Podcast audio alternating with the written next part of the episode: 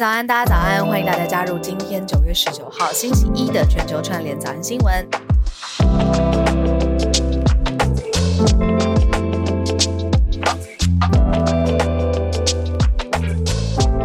大家早，早早早，大家地震都还好吗？大家？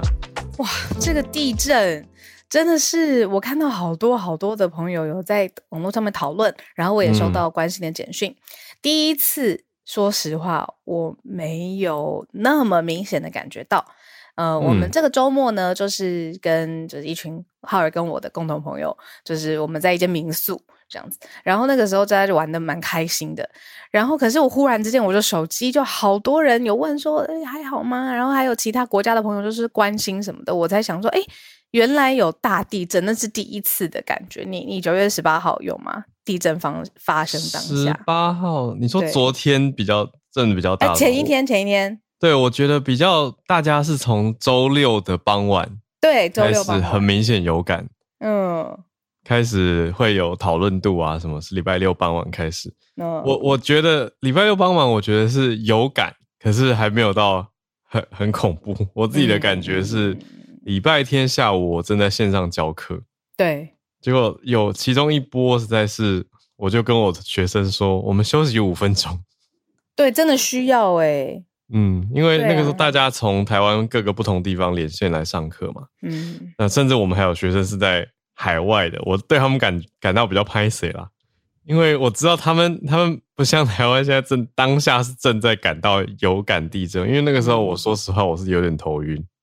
懂，就是已经晃到有一点，我不确定现在是真的在晃，还是还是余震，有点头晕状态。对，没错。那老师都有点头晕了，我就只好跟学生说，我们先休息五分钟。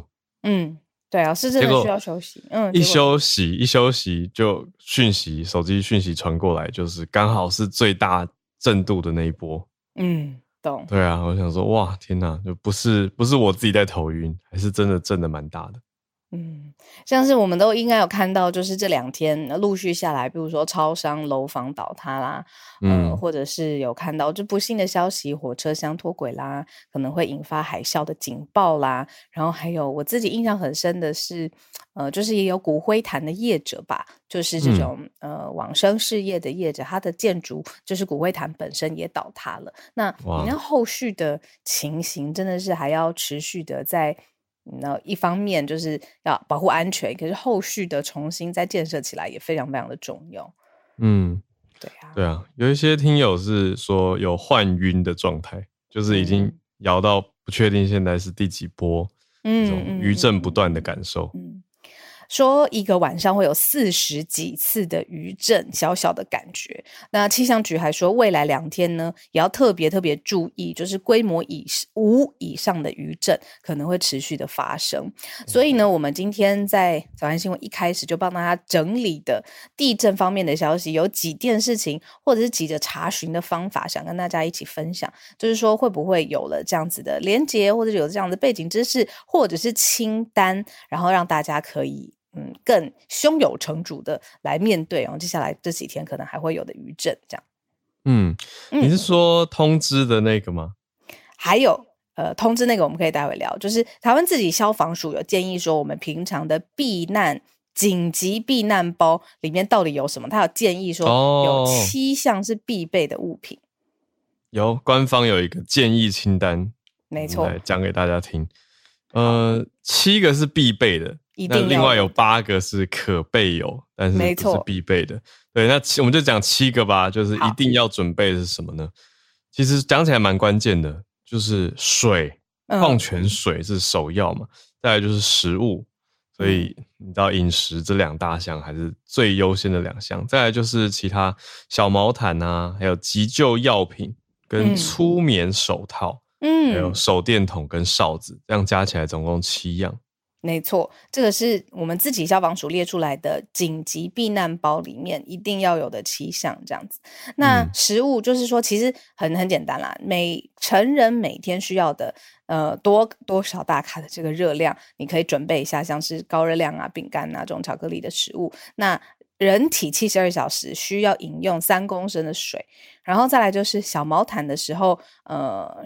怕你失温，或者是紧急受困的时候怕失温休克，然后再来就是必备的药品，嗯、然后哨子当然吹哨求救这是非常关键的，对，这样子，所以就是提高获救可能性的思考。嗯，那手电筒当然就是黑暗照明。嗯、最后出棉手套做什么呢？就是如果不幸遇到了建筑物倒塌的话，那附近会出现一些碎玻璃啊、碎石头，嗯、这个时候你如果要爬行的时候，或是推开一些东西的时候，戴着出棉手套，比较可以避免割伤。嗯，那早安新闻有讲过，三个大地震发生的时候，呃，你说只要是口诀也好，或是放在心中，嗯、呃，要有一个反射动作，就是三个保命的做法，就是你要趴下来掩护自己，还有在稳住，这是非常非常重要的三个。呃，你说放在自己心里的，你说降低你的高度，嗯、然后稳住呃自己，然后掩护自己的头部啊或重要的部位等等，非常非常重要的。嗯、保命三要领，趴下、掩护跟稳住。嗯，那刚才浩尔有说，就是这个是我们刚才同整的，我们自己在日常生活中可以做的，或是一些心态。那大家都会很在意，就是说那。地震发生的当下，到底有什么 APP App 是可以快速知道震央的？那呃，其实大家也会想说，哎，到底是不是我是边缘人？为什么我没有收到？有没有多快三分钟、五分钟之内接受通知？大家真的很在意这个吗？很在意，很在意。我会觉得为什么别人有我没有的那种感觉？这样。这一次大家有收到什么通知吗？我是没有哎、欸，我也没有通知。对啊，对啊。好像星期天那种最大，你说头晕的那个，我也没有收到通知。因为我们不是在最最最最正的地方吧？因为有听有人在、哦、在花莲，在东部，就说周末有连续收到通知。那我在台北啦，哦、所以就没有收到啊。好，那如果你没有收到通知，你想要自己主动查，有没有方法呢？其实有的，中央气象局它自己有一个叫一，就是。A B C D E 的 E 地震测报 A P P，那上面呢有统整各个资讯啊，详细的介绍啊，震央报告啊，时间啊，规模、震央位置等等。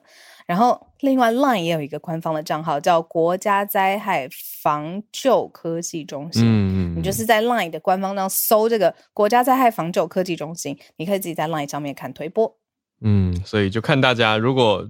不介意再多下载一个 App 的话，就可以去下载中央气象局一的地震测报。如果已经觉得 App 太多了，你就去看 Line 的官方账号“国家灾害防救科技中心”，就不用再载了。没错，对呀、啊。哇哦，好，这就可以看到新的地震官方的地震消息了。嗯嗯嗯嗯，会感觉比较有一个不边缘的感觉嘛？融入大家，就是像收到通知。我当就是边缘，我也没办法了。那我自己主动去看看一些新的消息的这种，我觉得还是保护好自己的头部，对，稳住趴下，对，没错，对，掩护，对，掩护稳住趴下这三个最重要，重点的，嗯，对啊。你看大家说台中边缘人路过，四级才通知，这这次来的很及时，国家级边缘人。哦对啊，我觉得好好笑哦。对啊，为什么大家这么喜欢取这种什么国家级边缘人的这个有趣的绰号？好吧，好，那总之大家注意自身的安全。嗯，有没错，有灾害的意识是最重要的。没错。好，希望大家都平安啦。那我们来盘点一下几个国际的消息。好诶，我们来看看今天帮大家盘的四则新闻。嗯，第一则就是。蛮国际的一件事情。好，那好，这一则是从联合国的改革开始讲起，谁在带头发起呢？竟然是可以说是美国，或者美以美国为首的许多参与联合国的国家都在讲说要来做安理会的改革。改革什么呢？就是不要让俄国这么的稳坐在安理会宝座。好，这是第一大题。第二题则是。继续在美国，美国一个大离职潮是现在许多劳工市场所遭遇到的危机。好，最后呃还有第三题是 Meta 这家公司的相关消息。为了要赢得反垄断，Meta 做了什么事情呢？Meta 跟企业来索取机密。好，那这个又是一个敏感的题目了。Meta 这几个月来，应该说。大家很在意的就是它也不只是这几个月了啦。好，长久以来大家很在意就是 Meta 的隐私问题，到底跟用户索取了哪些的机密资料？现在又延续一个这个讨论，Meta 是不是对于企业用户也拿取了过多的资料呢？啊，是合理的应用范围吗？最后一题继续讲企业，则是 Amazon Go 第一次首度来到了洛杉矶。大家知道，他之前的营运店都集中在西雅图为主。嗯、那现在他第一次来到了洛杉矶，会不会有哪些的变化？也跟大家来谈一谈。嗯，好，那我们就从今天的第一题开始。这个议题比较大，嗯、可是呢是结构性，而且是跟这个世界整个局势真的是非常有关的。我们每次在讲到联合国这个。嗯，大家会觉得说这个目标利益是很好，可是他实质的行为到底能够怎么做？你说是终止饥荒吗？终止全球极端气候吗？或是终止战争？像这样子跟国际跨国际事务有关的大规模的协调，其实呢，在联合国里面有一个最重要、最核心的决策小组吧，我们就这么说，叫做联合国安全理事会，简称 UNSC Security Council。那它里面呢有常任的理事国是嗯英国、中国、法国、俄罗斯跟美国，中美英法俄。那五个常任理事国的特色是什么呢？他们每一个国家都享有一个重要的否决权，就是我们说 veto。那如果任何的议案到了这个安全理事会里面，只要有一个国家。那么多个国家是会员国哟，但是常任理事国里面只有五个国家里头有一个国家投下了反对票，动用他的反决权，那这个议案就不会过。那里面拥有这个大权力的就是中美英法俄。好，结果现在今天的新闻跟大家一起分享，就是美国。专业的外交官在推动一个新的改革，要把俄国踢出这个联合国安全理事会当中。原因就是因为现在他认为说，看了一系列俄罗斯入侵乌克兰之后，这种嗯强度或者这种在战争上面的选择，美方认为说，这个俄罗斯它不适合在在联合国安理会当中享有这样子的权利，而且希望替。呃，入侵乌克兰这件事情负起责任。那美方现在已经有一个驻联合国的大使在演讲当中有表示说，应该要有维护标准。然后他还说，其实这个否决权呢，过去美国真的就是不用就不会用了。但是呢，有一年呢，二零零九年以来。华盛顿只用过了四次的这个否决权，就在联合国安理会上面。那其中三次都是为了同一件事情，就是当时是为了支持以色列在中东的事务上面。但是零九年以来，俄罗斯动用了二十六次的否决权，就是很多议案都在这个俄罗斯这边卡关，然后东西就过不去，就实行不了。所以这是美国现在一个最新的锁定俄罗斯，然后要谈论改革 UN 里面最核心的安全理事会。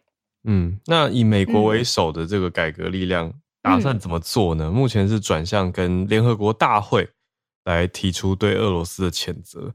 怎么做？就是因为在大会上面一百九十三个成员国，其实在大会里一一国有一票，所以透过这个方式比较能够被听见跟被看见，可以这样说了，来避免说俄罗斯在安理会上继续用否决权去封杀安理会的一些会议。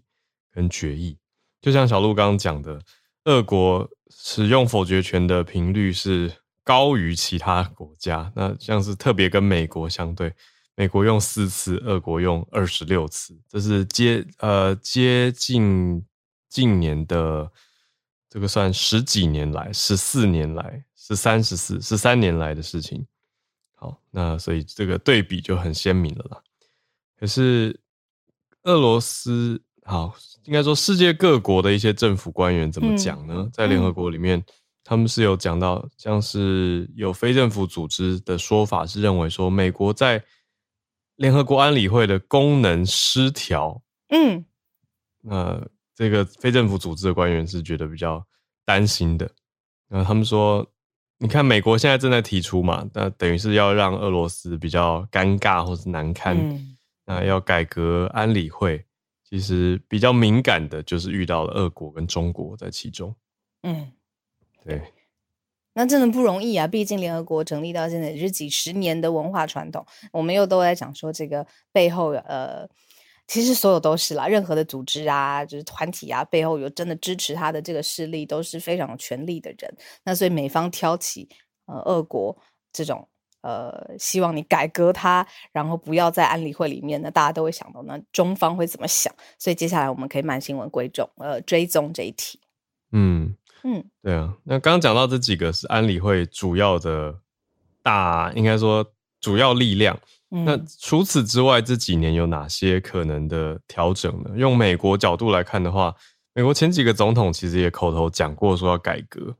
那有有提过，有提过说要不要让日本也有常任理事国的席位。嗯、除此之外呢，奥巴马在访印度的时候也说过，诶，支他立场上是支持让印度也有常任理事国的席次。可是这些都还仅止于提出跟。讨论的阶段，嗯，而并没有更进一步的行动。嗯嗯嗯嗯嗯。好，这是呃，UN 联合国的消息。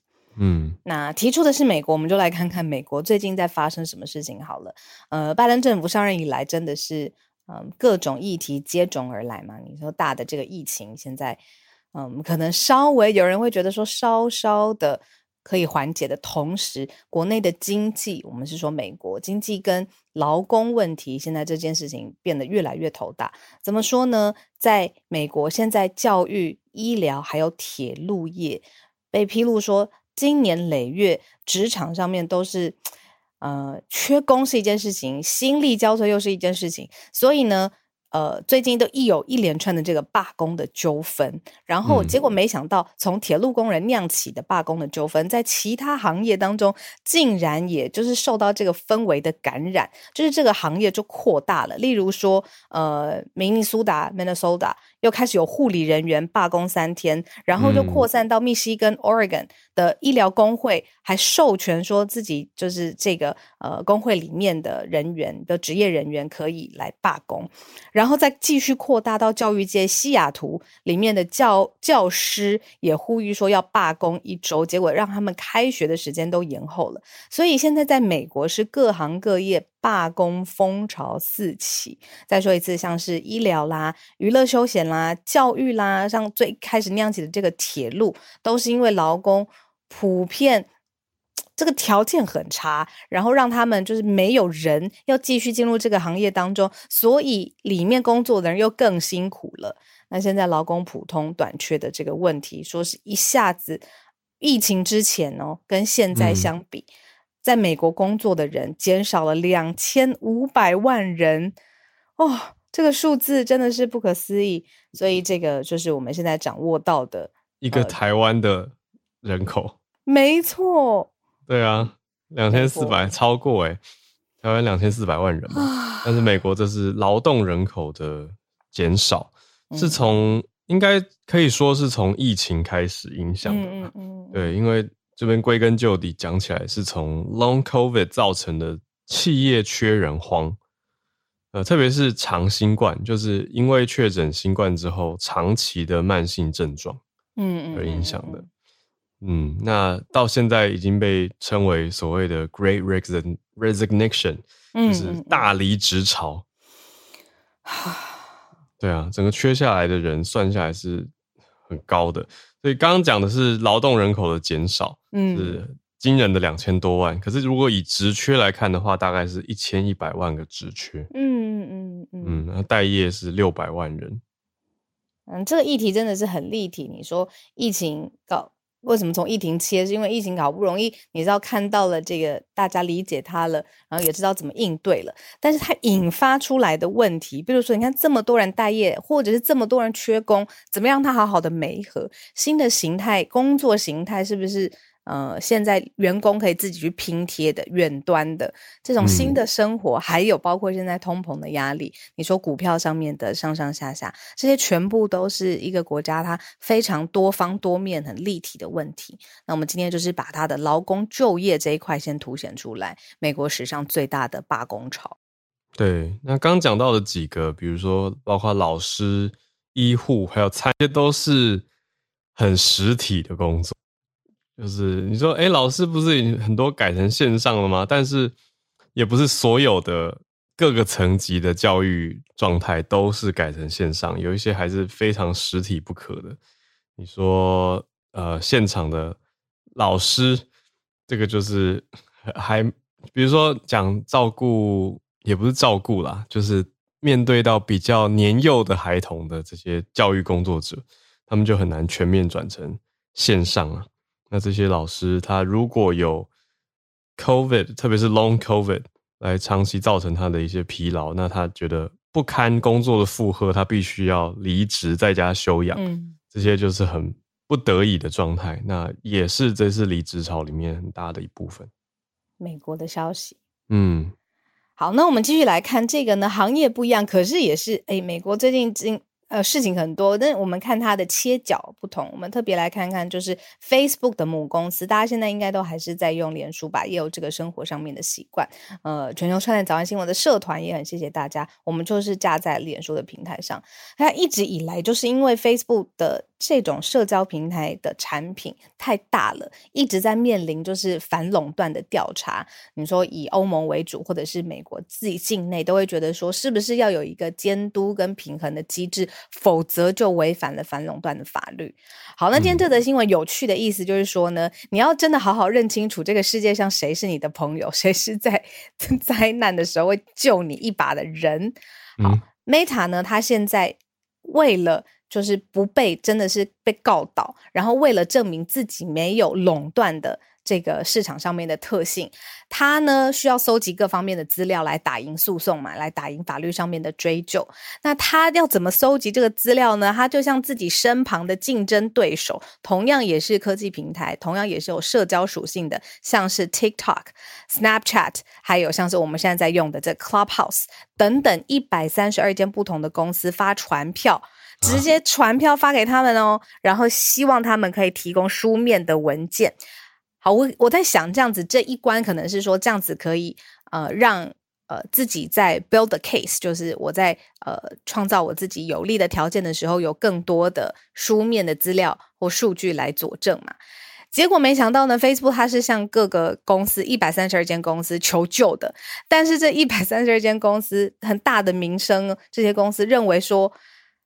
我不要给你，因为我认为说，我给你了之后，不就是我的竞争对手有了机密的资料了吗？然后这种最具竞争性的、敏感性的档案、高度侵入性的哦，包括了像是 Twitter 啦、甲骨文呐、Reddit，就是美国的 PTT、Tinder 这些母公司，他们其实就是不领情，也没有要帮 Facebook 的母公司 Meta 来打这场反垄断的诉讼，因为他们拒绝提出这些高度敏感性的资料。就是没有要帮他的意思，没有要帮，等等等等等等，怎么突然觉得 Meta 有点可怜？没朋友，对啊，我觉得是因为那个。强度吧，就是说他是要别人帮他的，但是他就是可能事前的沟通也没有好，结果传票就到了。而且你看他的真的霸气的程度，就是我们刚才讲的几间都是美国自己的企业嘛，他跨国的科技公司他也要别人给他们的，包括像软银，Line 现在是软银旗下，然后还有就是我们常常说那个日本。台湾、泰国 Naver 就是一个通讯的服务商这样子，嗯、然后还有 Viber 这个是之前我会用的讲电话的、嗯、的科技公司，紫色电话，没错，还有网购的龙头乐天集团，乐天集团。哦，现在乐天是在印度、乌克兰跟俄罗斯都非常非常受欢迎，就是这种跨境的资料他也要，然后也就是去要了，然后结果没有成功，嗯。哇，好，Meta 的发言人怎么回应呢？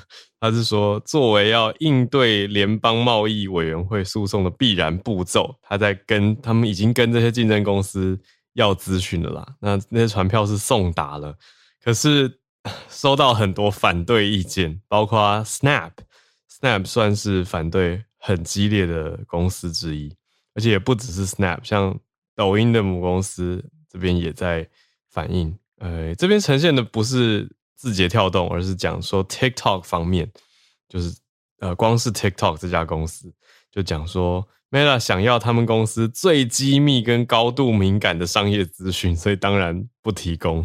那除此之外，呃，LinkedIn 啊也说，呃，这个要求是高度侵入，要的是很敏感竞争的资讯，所以也没有要提供。好，总之看下来各方。我没有看到哪一家答应的，就各家都说没有要帮 Meta，所以竞争对手都觉得，嗯，这个范围都要求过多了，嗯，所以看来 Meta 很难在这一次的传票当中得到他们需要的资讯。嗯，那最后一则新闻呢，刚好，嗯，也是科技的新闻。那这则新闻结束之后，我们就跟大家一起进入全球串联的时间，讲的是洛杉矶呀。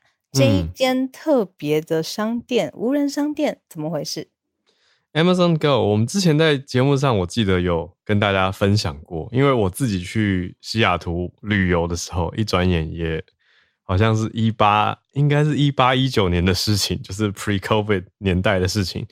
那个时候就有去 Amazon Go 这个试办店嘛。那大家也知道，亚马逊在西雅图可以说是规模非常的庞大。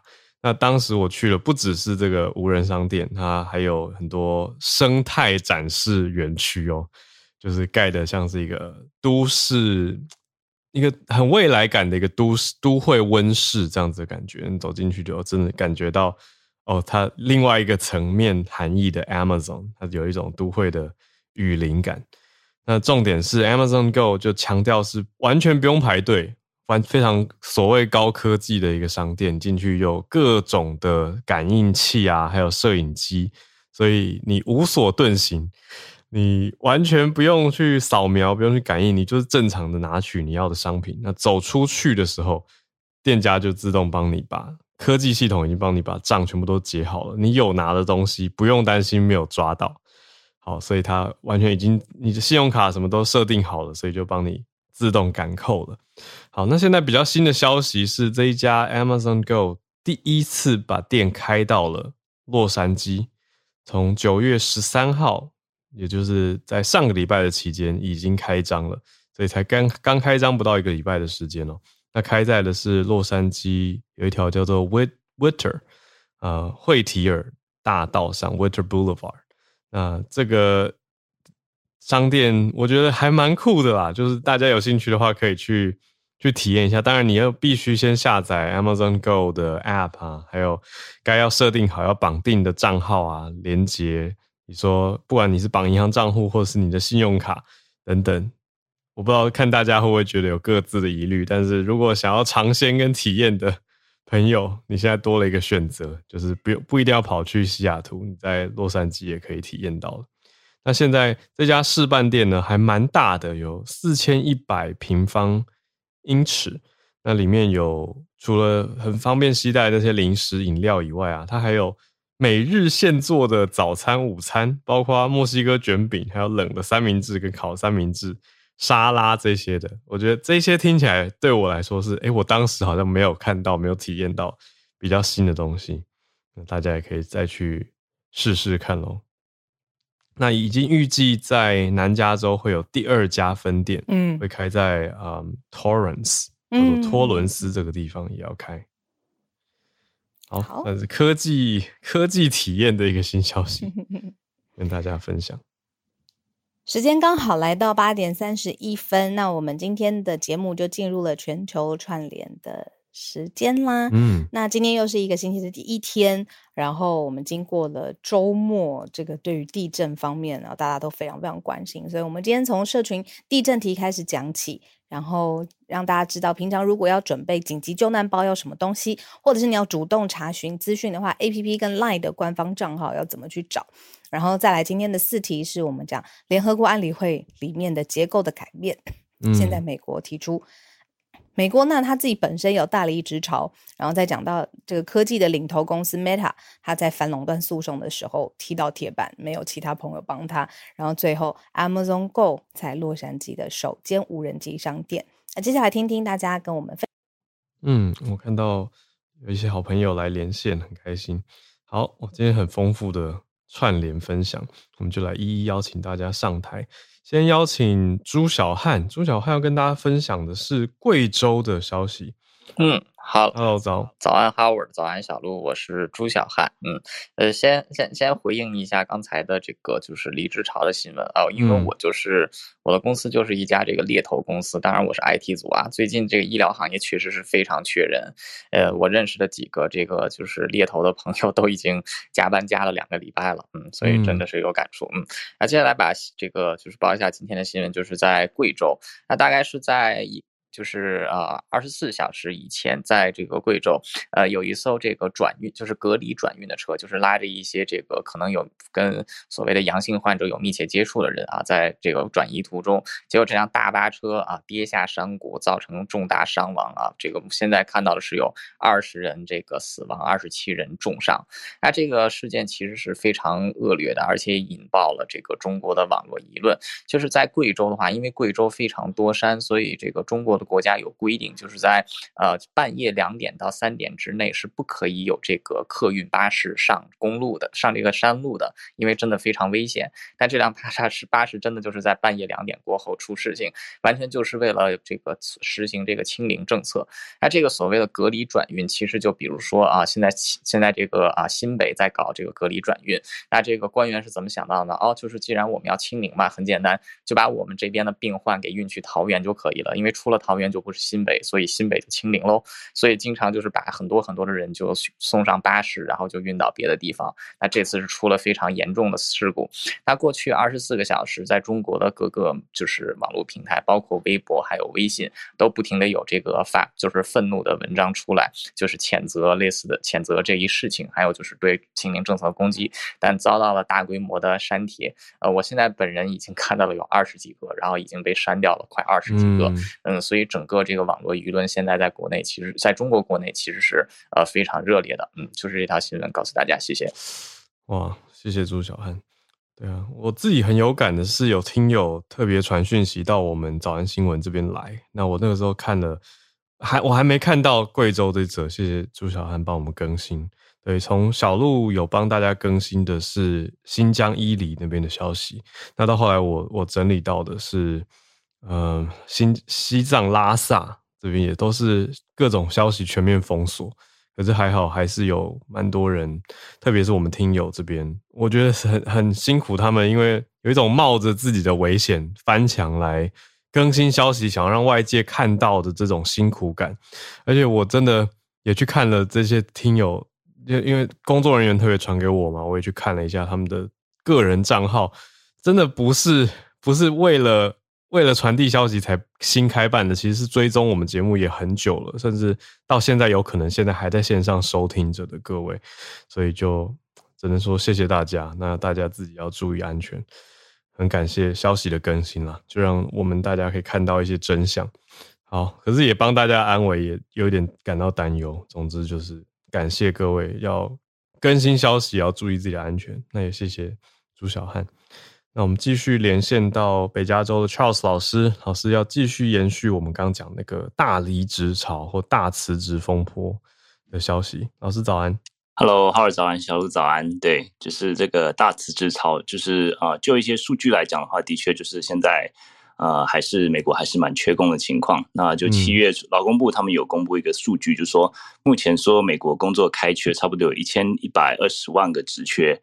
那目前失业的人口只有五百七十万个人，所以相相较比例来讲的话，每一个待业的劳工差不多有两个职缺在等着他们。那这个当然是说不是不不管他是哪一个职缺啦，那很多时候是没有对口，就是说他的可能在找的是高高科技的产业，但是他开开缺的是比如说是老师，可是就数字来讲还是一个。呃，有这样子一个一个一个一个张力，这样子，那表示这个劳动市场在短期内还是卖方市场，嗯、就是说劳动劳工应该还是有一个一个啊、嗯、一个 bargaining power 这样子。那在所有职缺中，像你刚才说的教育、医疗啊，就是这些好像面对人群的这些工作，其实是还蛮缺的。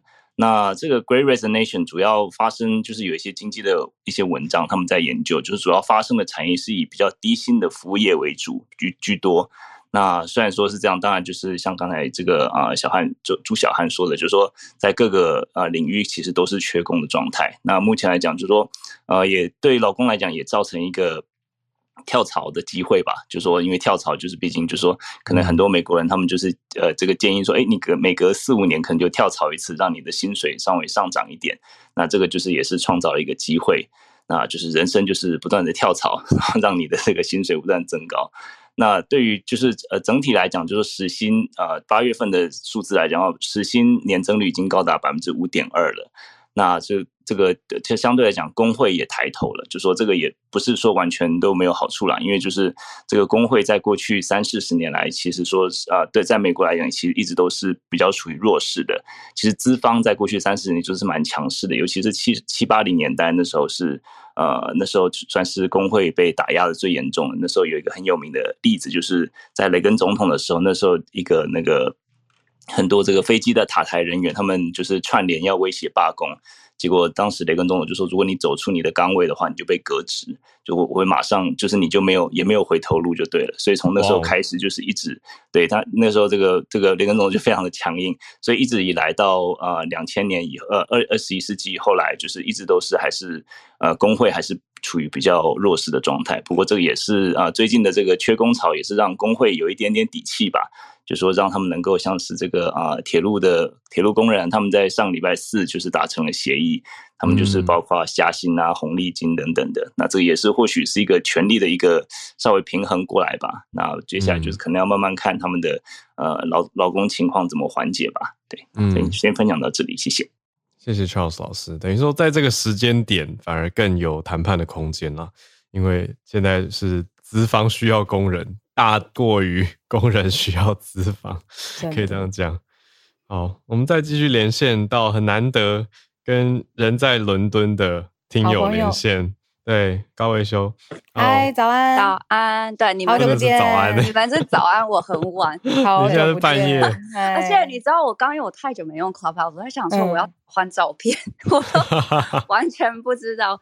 对，那个今天呃，伦敦也是星期一十九号的凌晨，嗯、然后今天就是会举行女王的丧礼，嗯、然后前两天其实呃。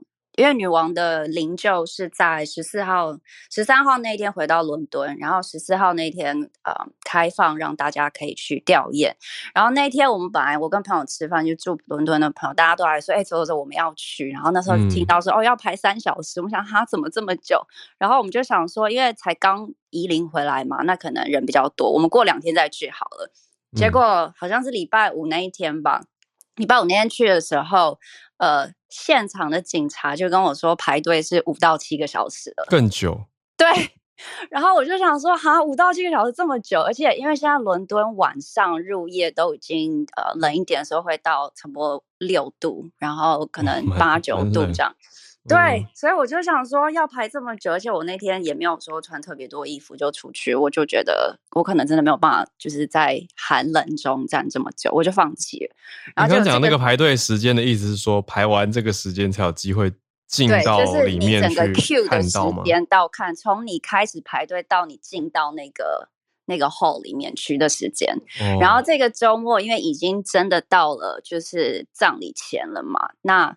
那个 queue 的 expected 的 queue 已经是二十四小时了。哇！从你开始排队以后，你就是要到二十四小时，你才有可能进到那个那个 hall。而且他现在因为是在那个呃西敏寺旁边的西敏宫，所以其实丧礼的那一天就今天，他们其实移灵出去有那一段时间，棺木会出那个 hall，然后到隔壁西敏寺，就很多人其实没有排队，他们都抱着说那。我等到移灵的时候，我站在外面等那个车队棺木会经过，就可以真的见到女王最后一面这样。所以那个附近的交通，从白金汉宫一直到西敏寺这一带，伦敦最近这一个礼拜的交通，其实都就是很塞，塞到嗯，很，从来没有比听说比那个时候伦敦奥运的时候还要塞好几倍。因为它很多路都关了嘛，然后再加上很多民众都要么在那里排队，要么就是抱着说，那之后灵车移灵的时候我可以看得到，所以很多人都已经在那边就是在等了，这样子。嗯，那现场的气氛是是，是其实比我想象中的轻松，因为我最近刚好有在看 Netflix 一个 documentary 叫《The House of Windsor》，然后我也蛮、嗯、对我蛮建议大家去看。我不知道 Howard 记不记得，它里面讲就是有一有一幕是讲到戴妃过世那时候一样这么对这么多人群在排队要看，可是那个气氛是哀伤的，大家都在哭，嗯、然后很难过。对。可是我他最后一程，对，嗯、但是因为我去准备，本来就是想要去排队，要被告知五到七小时前一天，我去了白金汉宫，嗯、就是我两个地方都有想要去 pay my respect，所以白金汉宫我一样是 follow 的人 line，、嗯、然后就是到后面你会被分开，如果你只要去献花就到 Green Park，、嗯、如果你是想要去白金汉宫，就是 pay respect 就是另外一条 line，、哦、那一边跟后来隔一天我去西敏寺那边的嗯气氛。我发现大家都是比较轻松，当然带着哀伤。可是我其实没看到什么人哭。嗯，可能因为状态不一样，情绪状态。对，因为女王她毕竟 she lived a full life，、嗯、她的人生就是真的很长，然后她一辈子都在为人民，嗯，就是服务。大家其实对她是很很尊敬，很谢谢她。可是并不是像戴妃可能。呃，英年早逝，然后大家就觉得有、嗯、对他可能有点遗憾那种感觉，嗯、所以大家其实会，就我听到呃一些年纪看起来可能跟女王差不多的老人，他们也不是难过，他们反而是就在讲着说，他们印象中，呃，女王可能从登基一直到后来，就是陪伴英国走过的事情，可是那是一种缅怀的态度，却不是那种哭哭啼啼，然后非常哀伤这样子。嗯，对，哇，谢谢高维修跟我们连线。从伦敦的连线。没错，没错，对啊，我想说今天就是葬礼了，然后撑也要撑的晚上就是不睡觉，然后跟大家分享一下这边的气氛。星期一嘛，你的意思是说星期一白天就会是 the day？对，今天是对十九号，嗯、对，然后我也快回到台湾了，所以嗯。对哦，然后还有再来就是房价，对，因为最近因为这件事情，嗯，我们上礼拜学到，对，全世界人都就是飞进来伦敦，然后伦敦的饭店房间价钱，对，变得非常的夸张，而且是那种连平常你可能也许一百英镑可以租到的地方，现在可能三四百都还租不到，对啊。这个，嗯、呃，它的调涨的幅度是很明显的。然后我们有讲到搜寻量，搜寻量的那个关键字，哦，那个是在如果你看图表的话，就是一个超级高的高峰。这样，不过你讲到等二十四小时，我有一点惊讶哎，真的很长哎。对，因为我去的隔一天。嗯呃，我应该是说我去的那天晚上，我下午去嘛，然后被告知这么久，我就没有排了。但是我还是在那附近，可能感受那个气氛，待了一两个小时。嗯、但是那天晚上，贝克汉就去排队了，然后他排了十三个小时，嗯、就是大家新闻都对他排了十三个小时。然后从他去排队以后，再到现在、嗯、又过了一天多，嗯，现在已经是二十四小时了。哦，但是他们现在已经终止了，但是就是到今天白天之前的。那个 Q line 就是二十四个小时，但我觉得他们很人性化的是，因为其实我那时候后来放弃的其中一个原因是我自己一个人。那不像是你，如果跟朋友一起去排队，你们可以聊聊天啊，然后打发时间，或者是你要去上厕所，他可以帮你 hold 住你的那个那个 place in queue。嗯，然后所以我只有一个人，我就想说，那我没办法，如果我中间要去上个厕所再回来，那我是不是要重排？所以我就放弃。嗯，嗯，嗯，但后来我才发现说，其实。英国的这个这个排这个女王吊唁的这个 line 非常的人性化，就是你每走一段时间，你就顺着那个人龙那个 line 走，然后都会有厕所。然后你每个人进去开始排的时候，你会被给予一个不同颜色的手环，indicate 你是几，就是哪一天大概几点开始排。如果你今天出去，比如说上个厕所或者买个吃的什么，哦，他们一路上除了有厕所，也有卖吃的，或者是比如说热茶、咖啡这些。嗯嗯。然后如果你出去你的 queue，然后你要再回来，他们就算你 miss 你的 place，他们会依照你手环上面的颜色，把你放进去你应该在的那个地方。哦。也就是说，你不用秩序啊。对。你不用再来了，没错，对。但如果当下我如果知道这些事情的话，我可能就拍了，因为五到七个小时现在听起来 sounds like a bargain，现在是二十四小时。对，你是相对来说七个跟 二十四，一切都是相对的，感都不一样。对，很多朋友在聊天室问说，刚才高维修小姐讲的呃，Netflix 是什么？它的全名是 House of Windsor，就是 The Royal House of Windsor。然后台湾翻温莎王朝吧，是不是？它的真的非常非常好看。我就是戴妃那一阵那那几集，我真的是高维修小姐知道，就是在媒体的行业到现在，那都还是一个非常经典的近代的非常重要的事情。而且。我觉得这个这个 documentary 就因为我已经看到最后一集，它不多，啊，六七集而已。嗯、然后它，嗯、我觉得它最好的是，因为它这个是两千呃二零一七出的这个节目，嗯，但是呢，它那个时候其实 reveal 了很多是在那个之前没有被公开过的一些皇家 archive 内部文件，女王很很私密、很亲自就是写的信啊，嗯、然后很多皇室的一些他的努力，对对的心心意。嗯，对。然后，因为我一个朋友他是英国人，然后他从小到大没有在意过他们的皇室什么的，连我跟他讲就是戴妃，然后 Charles 跟卡米拉的那个三角关系，他都不知道。然后他最近开始看 The Crown，、嗯、然后我就跟他讲说，不用看 The Crown，那个戏剧效果太多，你看这个好，你看这个你会比较容易了解你们自己的往事这样子，懂？比较有效率，六集，我记得是六集，对，嗯，好，嗯，谢谢今天。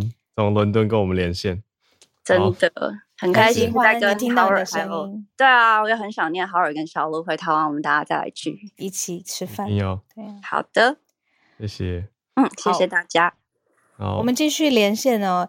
，Eva 她讲的这件事情，我超级有兴趣。然后结果没想到是属始于开始于零二年的法国。Eva 早安，早安，听清楚我的声音吗？很清楚，嗨嗨。小鹿早，好早，想要稍微转换一下情绪，来点正能量。我今天想要分享的是白昼之夜这个活动。白昼之夜是全球性夜间城市艺术活动，从二零零二年始于法国巴黎，每年的十月第一周的周六跨夜举办，以跨夜公开场域自由参加为特色。而台北呢，则从二零一六年开始加入了白昼之夜，即将迎来第七年。而今年以士林大戏院 Welcome to the Grand Shilin Theatre 为主题，将在十月一号周六的傍晚六点开始，持续十二个小时。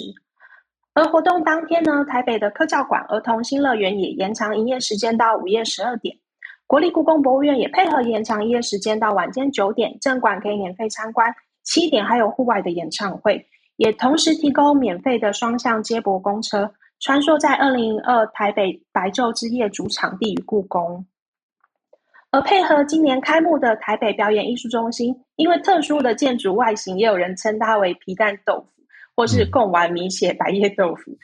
而规划附近的四大场馆，包含士林夜市、士林官邸、台北歌校馆，再度召唤群众走进士林。而由于我之前实在太好奇，为什么北艺中心的建筑会盖得这么有特色，所以又找了一支。八分钟介绍建筑的进图过程以及建建筑师的说明。说明这一座在二零零七年以五点七亿巨额竞图奖金吸引许多国际知名的建筑团队，会放在早安新闻的 FB 社团。想要了解为什么最后会选择了皮蛋豆腐的人，可以再深入了解。嗯，而我有参加过几次，就是白昼之夜的个人经验。我觉得特色是大家都可以自由的选择想要看的展览，它没有出入口跟场地空间的限制。十二个小时，你可以让自己很忙，因为可能同时有两个展览，你都很有兴趣，难以抉择。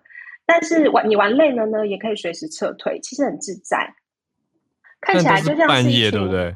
对，是半夜，所以要注意一下那个交通时间。嗯，所以看起来蛮像院对大戏院，看起来像是一群陌生人在嗯。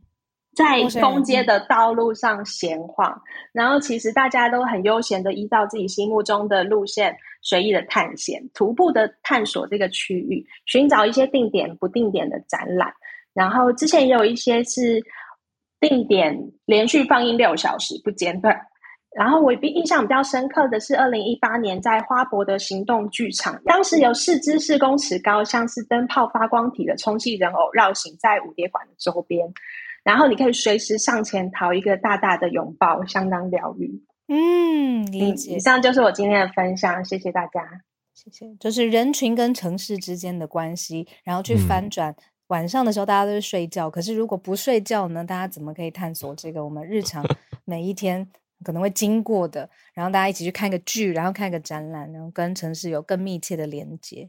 我只是不知道，原来这个白昼之夜是从法国巴黎零二年的时候开始，而且在国际上面是每年十月的第一个周六，一起过一起过夜啦，哦、跟城市里的人、呃、一起过过这一个清醒的夜晚，这样。嗯，所以今年的会是从十月一号礼拜六傍晚六点到凌晨六点这十二个小时。一起看剧，就想到了纽约，嗯，Sleep No More。然后大家那时候进去看的时候也是非常非常晚，然后我要走路走三个小时，然后大家一起去拼贴，然后这个这边的演员在说什么话，然后跟那边的演员是不是呃剧情串在一起，然后或者是很多现在台湾的沉浸式的，嗯，嗯，但是。这件事情会发生在户外嘛？我听起来就是白昼。对对对，白昼之夜是在户外举办，所以差别就是 Sleep No More 是你付一个票钱，那进到一个私人场域，但是白昼之夜是公开的。对，比较像，对，他真的是办，他办的场地有包括士林夜市，所以你真的可以在夜市周边经过，或者包括士林官邸公园啊，还有这次办在、嗯、这次就是以士林为主。所以刚刚我一开始听到阿爸讲这个士林大戏院的时候，我去查了一下有没有这个戏院，后来一查，看来是没有。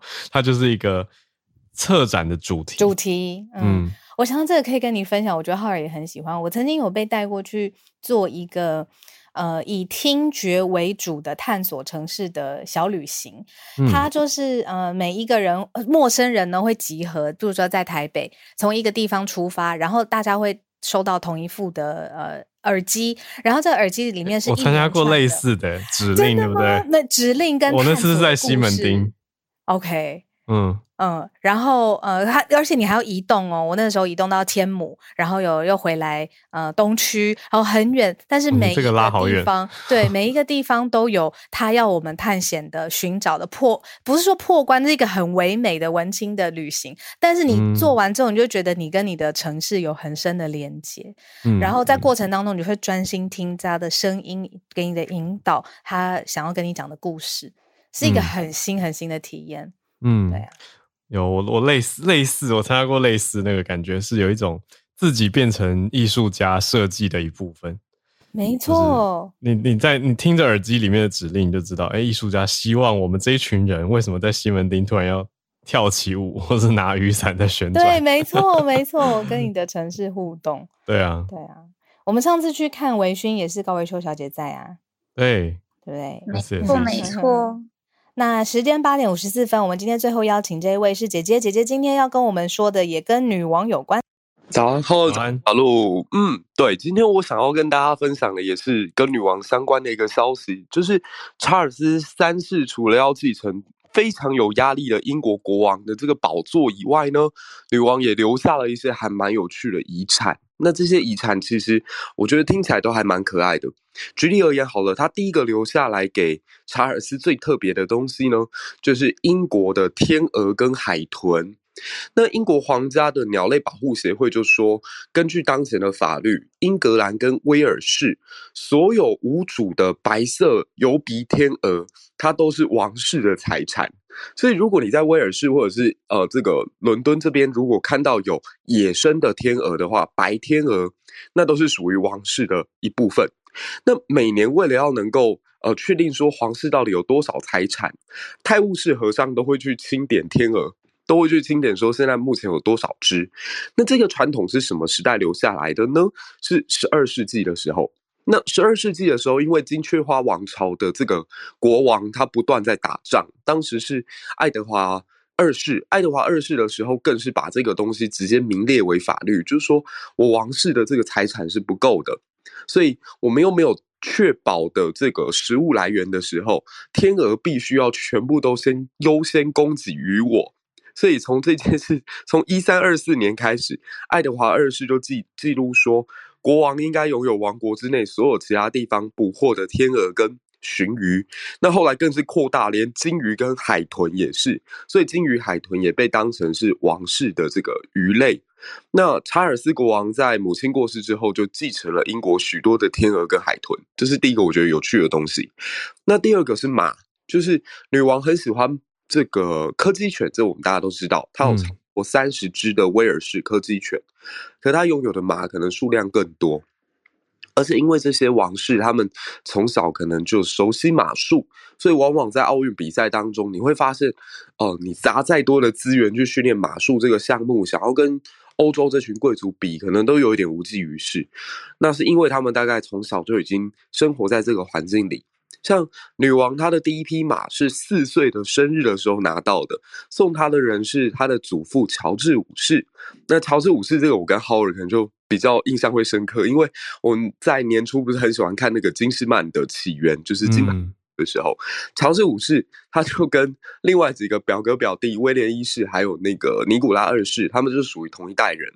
那是乔治五世就给了呃女王一只马，叫做佩吉。就是佩姬，那这只马它就是在四岁的时候陪伴着女王，女王也就是在这个时候就学会了。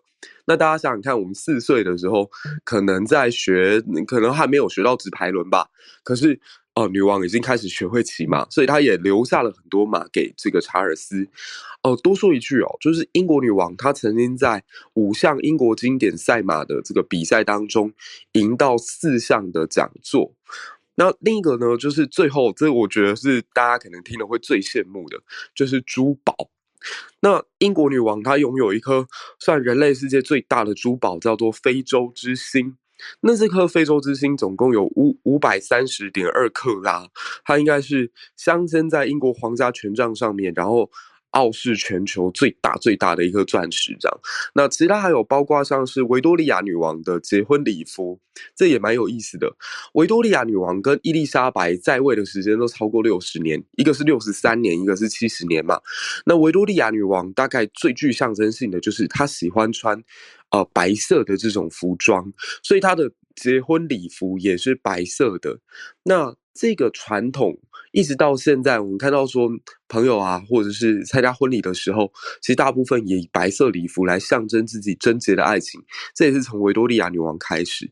那还有亨利八世国王，就是都铎王朝的非常有名的这个君主，他的全副盔甲也都会变成这一次呃女王给查尔斯的遗遗产。对，那以上就是我的分享，谢谢大家。哇，好丰富，遗产还蛮多的，感谢。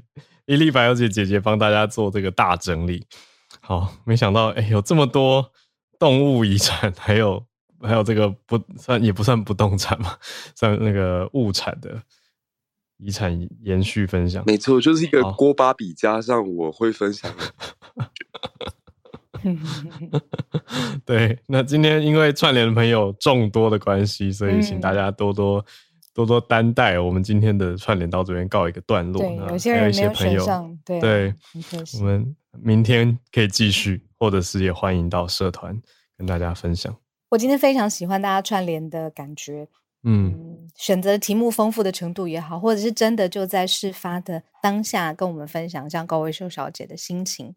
然后我觉得大家已经有一个非常非常好的默契了。我每次都跟浩宇说，这个串联的时间是我变成听众跟观众的时间，我都觉得很享受。所以谢谢你们。那今天呃，在社团当中，因为我很有感觉嘛，然后所以在节目进行的当下，我就把链接分享到社团了。那大家可以回来听 Clubhouse 的 Replay，或者是等我们晚一点点几个小时之后 Podcast 上线，帮我们多多分享给身边的朋友。呃，一来就是大家会有共通的话题，二来就是如果身边的朋友听到他刚好在世界上面各个不同的角落，随时欢迎上来跟我们串联，分享你关心的事情，呃，你想让大家知道的事情，一个观点或是一些资讯，让我们一起拓宽，就是我们生活的边界。没错，嗯，好，谢谢大家今天的参与啦，我们就明天继续准时跟大家串联在一起。好，房间现在两千九百多个人，明天见哦！明天见，大家，拜拜。